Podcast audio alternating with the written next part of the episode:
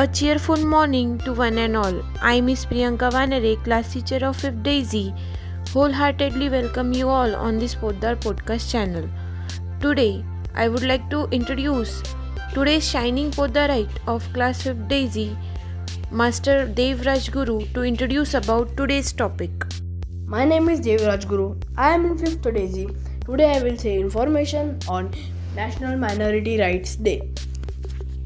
The National Minority Rights Day is observed in India every year on December 18 to safeguard the constitutionally guaranteed rights of religious minorities in the country.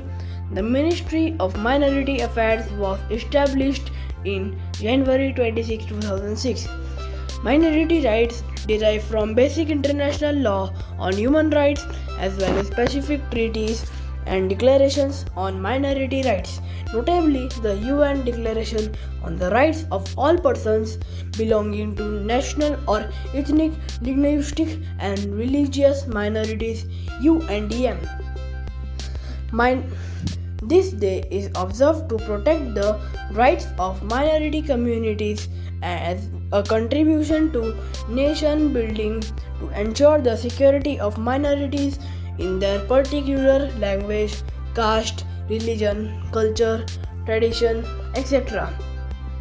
Minority rights in India protect people from being discriminated against on grounds of their ethnic culture, linguistic, or religious identity.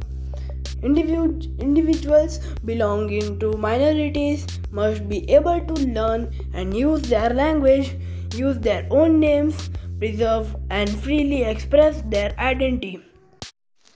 Now, let's get some information on International Migrants Day, which is also observed on the same day that is 18th December.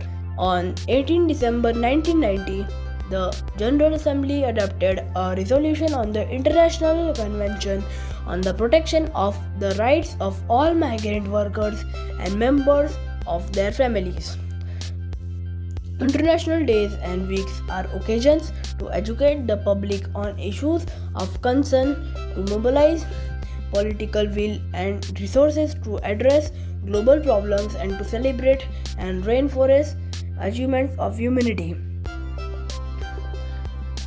The UN Migration Agency defines a migrant as any person who is moving or has moved across an international border or within a state away from his or her habitual place of residence, regardless of the person's legal status, whether the movement is voluntary or involuntary, what the causes for the movement.